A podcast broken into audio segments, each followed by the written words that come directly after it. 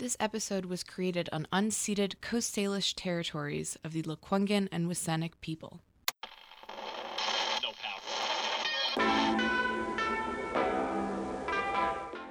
CFUV has been around for over 30 years. In that time, we have worked with many radio hosts, all with their own unique experiences and stories. I'm setting out to find how CFUV has affected its community and to get an inside story on CFUV's DJs. I'm Max Monday, and this is Behind the Mic.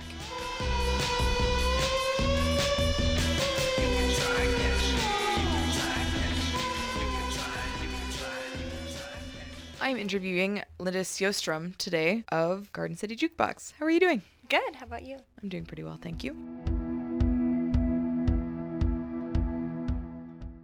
Before her time as a CFUV radio host, Linda spent time volunteering at a news station in Minneapolis. When she came to CFUV, she only expected to help with backroom work.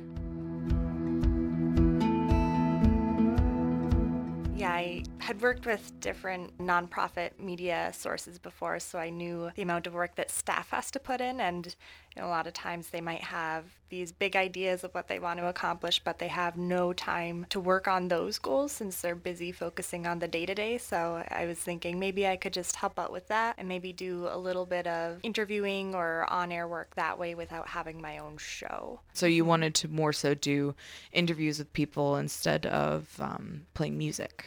Yeah, that's where my background was, was in news. So I was a lot more comfortable with it and I didn't really think I had any expertise or, you know, any particularly good taste in music. So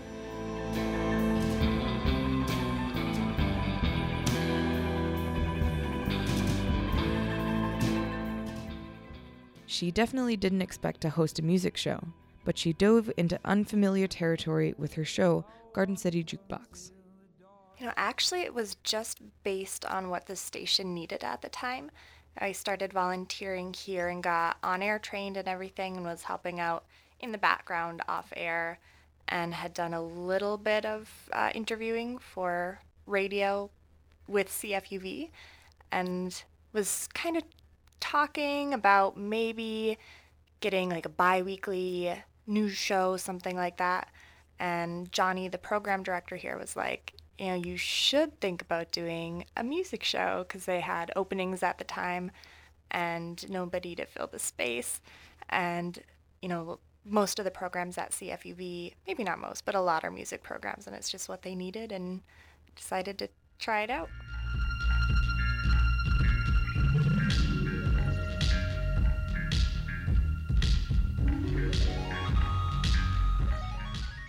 Said you didn't really have, I use air quotes, good music taste. But yeah, how, how did you find your music? What did you do? I stressed about it for a while. you know, that first time you throw your own musical taste out there, I was, I think I was a little worried. Like, what if people aren't into what I'm into? Uh, what if it's not good enough? What if people start to wonder why I even have a music show with what I'm listening to? But I did pull things from my own collection, like kind of old favorites that I didn't think would throw people off too much. And then I just did a lot of combing through the music list that CFUV sends out to its members mm. about new releases and tried to find local music because I thought that that would be a good way to start, uh, just starting right on the island and sharing that music with the listeners.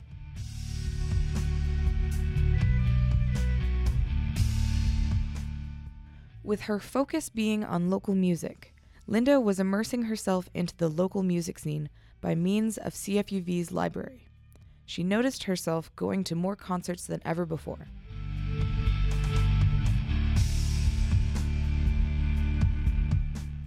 I don't go to as many shows as I would like to. That's one thing that I need to work on, but uh, it absolutely helped alert me to what was out there, and I've gone to shows because of it. So discovering uh, the Mants through CFUV, really fun band. So I saw that they were doing a show, and of course that uh, brought me there. You know, and I dragged a bunch of friends, and uh, we all had a great time. And yeah, they're local bands like the Hex and uh, Cleopatra and the Nile you know, they're all bands that I had heard first at CFUV and then uh, eagerly sought out shows for. Here is Fuzz from Planet X by The Mance.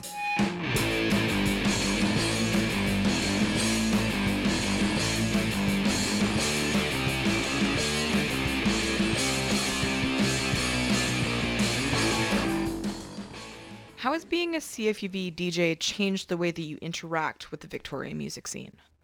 I think I'm more in tune with the music scene here than I was, say, in St. Paul, because I'm always keeping an ear out for new bands in town so I can share them on my show, um, and also just because it's fun to go out and see them.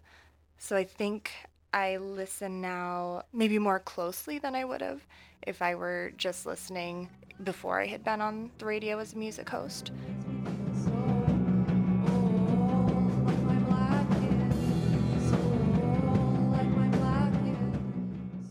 How do people react when they find out you're a CFUV DJ? They're usually surprised. I had one friend who was like, "What? You're a DJ? I had no idea you were so legit," which made me laugh a lot. So, because I liked that response. I think a lot of people don't know how easy it is to get involved here. So, you know, it kind of piques their interest when they find out somebody's on the radio, which is great because a lot of times it leads into conversations about how they can also get involved if they want to. So.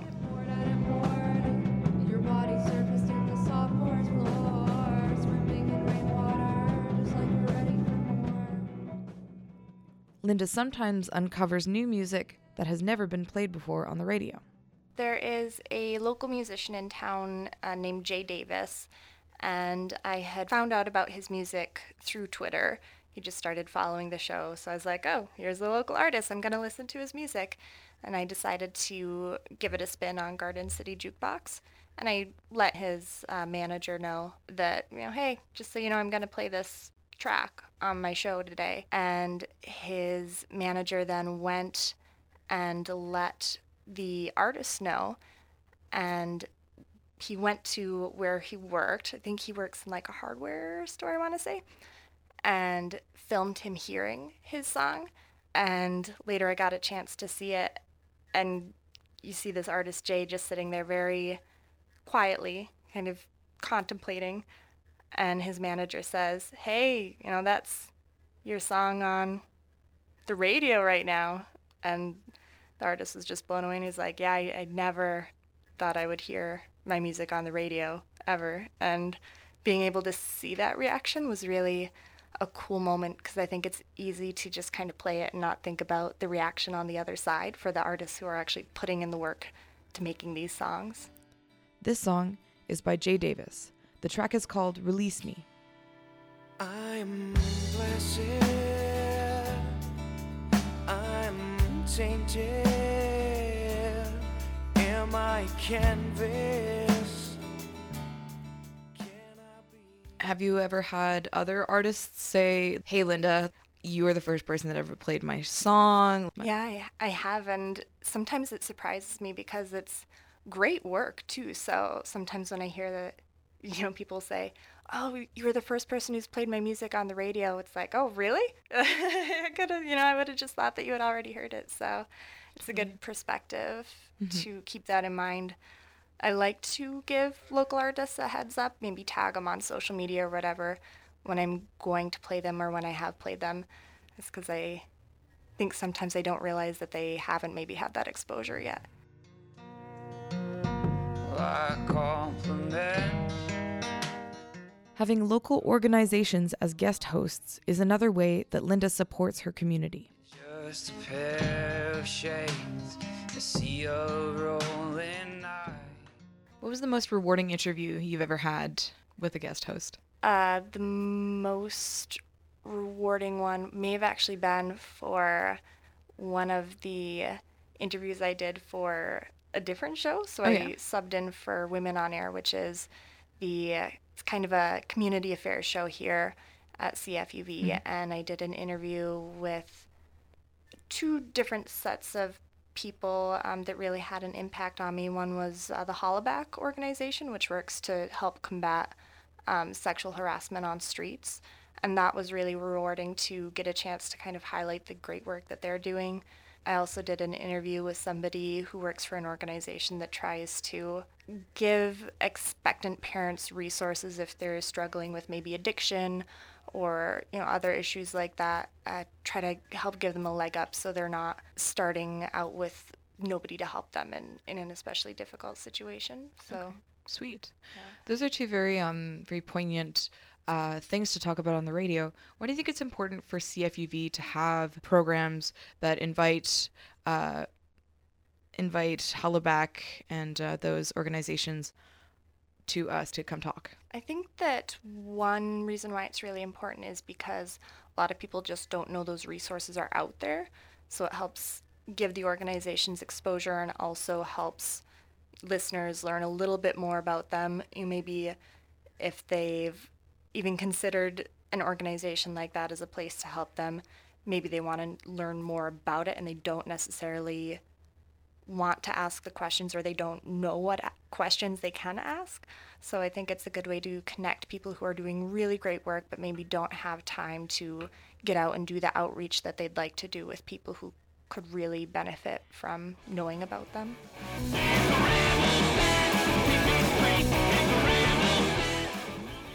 How do you, as a CFUV DJ, contribute to community artists? I do try to play as many local artists as I can, you know, even if it's something that you know I've never heard before. If I'm scrolling down through the lists and see, you know, a little marker that this is a local artist, I always give them a listen, even if it's outside of a genre that I typically venture into, uh, because I think sometimes genres can be a little misleading and maybe you're depriving yourself of a artist that you could really love if you give yourself the chance to check them out. So definitely playing them on the show and also promoting shows, promoting events that they're doing, or you know maybe events that they're putting on outside the the scope of music, if that makes sense too. So Yeah. sometimes musicians will also be visual artists and kind of highlighting galleries or things that they're involved in. So I just try to let people know what they're doing and what they're making, and I think I usually once people know that, then they kind of take it from there and quickly follow these artists. So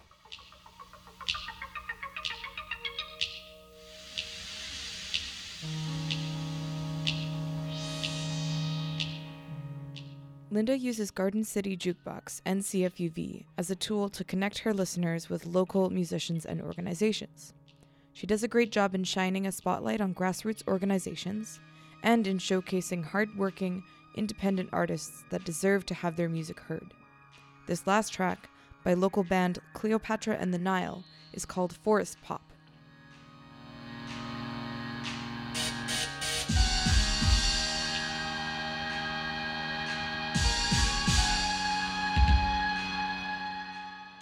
This episode of Behind the Mic featured an interview with Linda Sjöström, host of Garden City Jukebox, which airs on Wednesdays from 2 to 3:30.